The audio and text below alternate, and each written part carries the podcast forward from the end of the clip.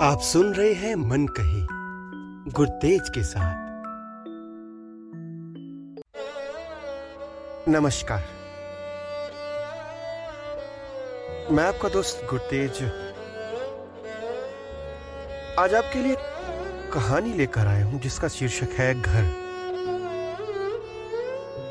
दरअसल, आज सुबह फेसबुक पर मैंने एक वीडियो देखी उस वीडियो ने मुझे इतना विचलित कर दिया कि अभी स्टिल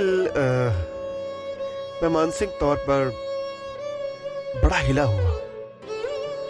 उसने मुझे सोचने पर मजबूर कर दिया।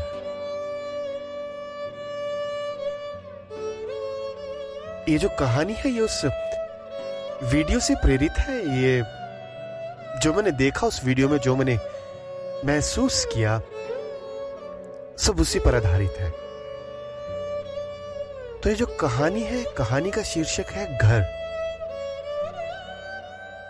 अपना घर अपना होता है।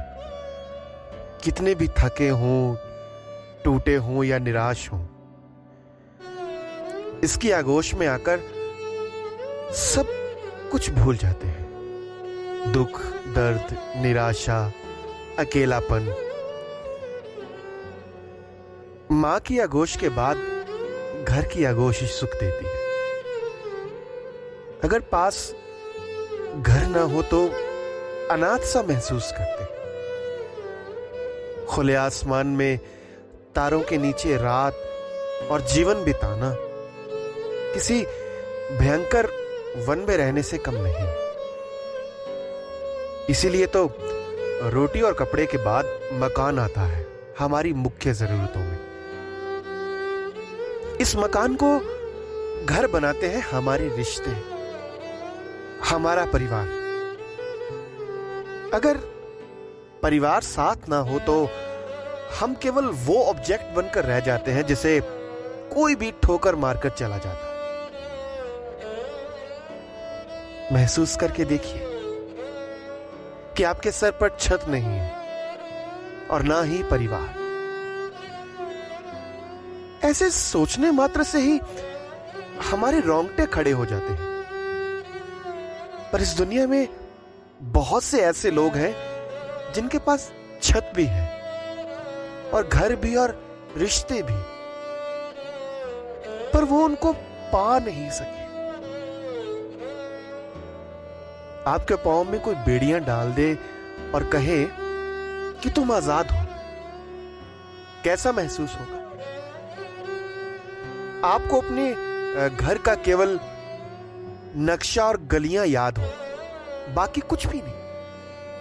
आपकी हालत कैसी होगी?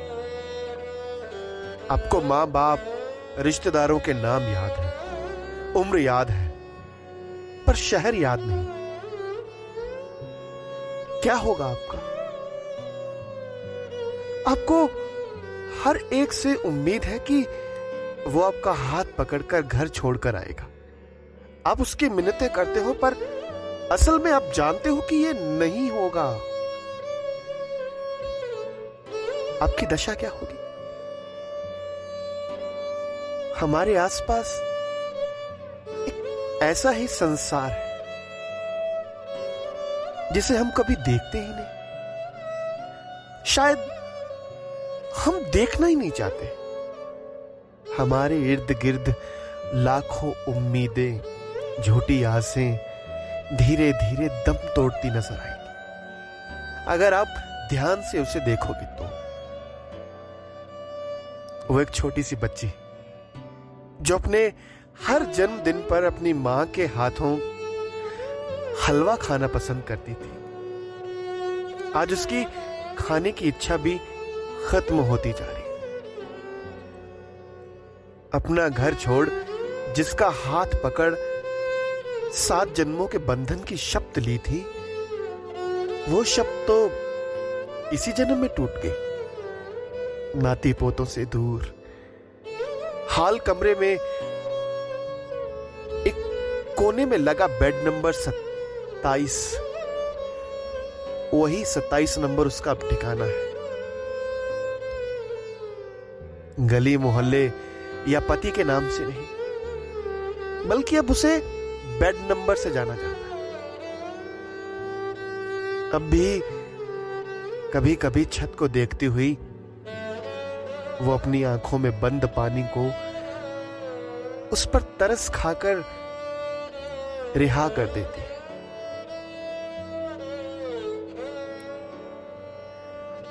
वो दिव्यांग सी लड़की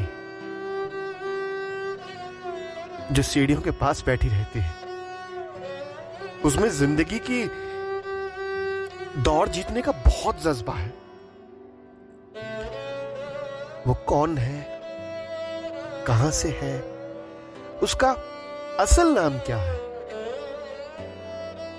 किसी को कुछ नहीं पता। हाँ, बस विद्या नाम से उसको जानते हैं कुछ लोग। और ये नाम भी उसे यहीं आकर मिला था।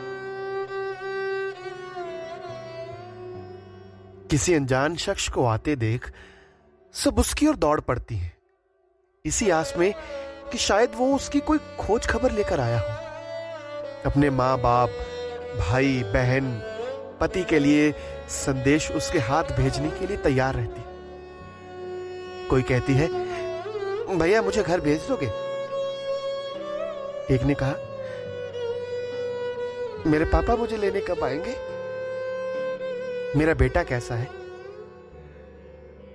एक बुज़ुर्ग औरत ने कहा, मेरी माँ को बोलना, मैंने उसके लिए स्वेटर बुन ली है। ज़्यादातर सवाल घर को लेकर होते हैं। कब घर लेकर जाओगे? घर कब चलेंगे?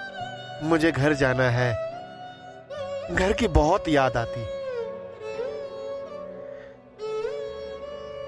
बहुतों को तो अपने घर, मोहल्ले, शहर का नाम तो छोड़ो, अपना नाम तक याद नहीं होता।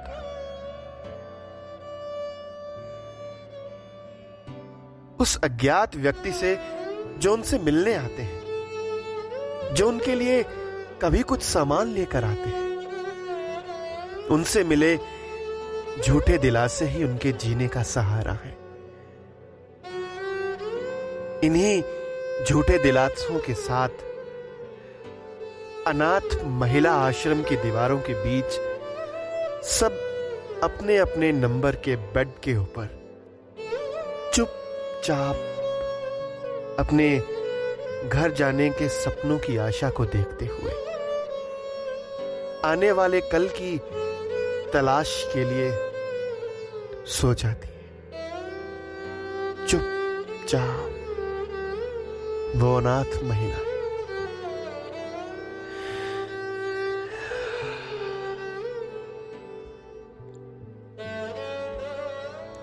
इनका असली दुख, दर्द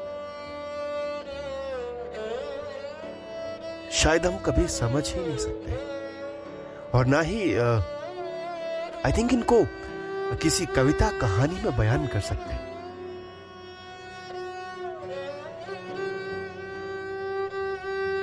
तो ये थी कहानी घर। कभी अगर मौका मिले तो किसी अनाथ आश्रम या अनाथ महिला आश्रम में जाना, आपको कीमत पता लगेगी। रिश्तों की, घर की। चलिए,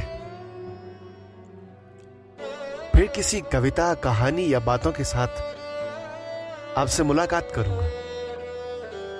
आपका दोस्त, गुरतेज।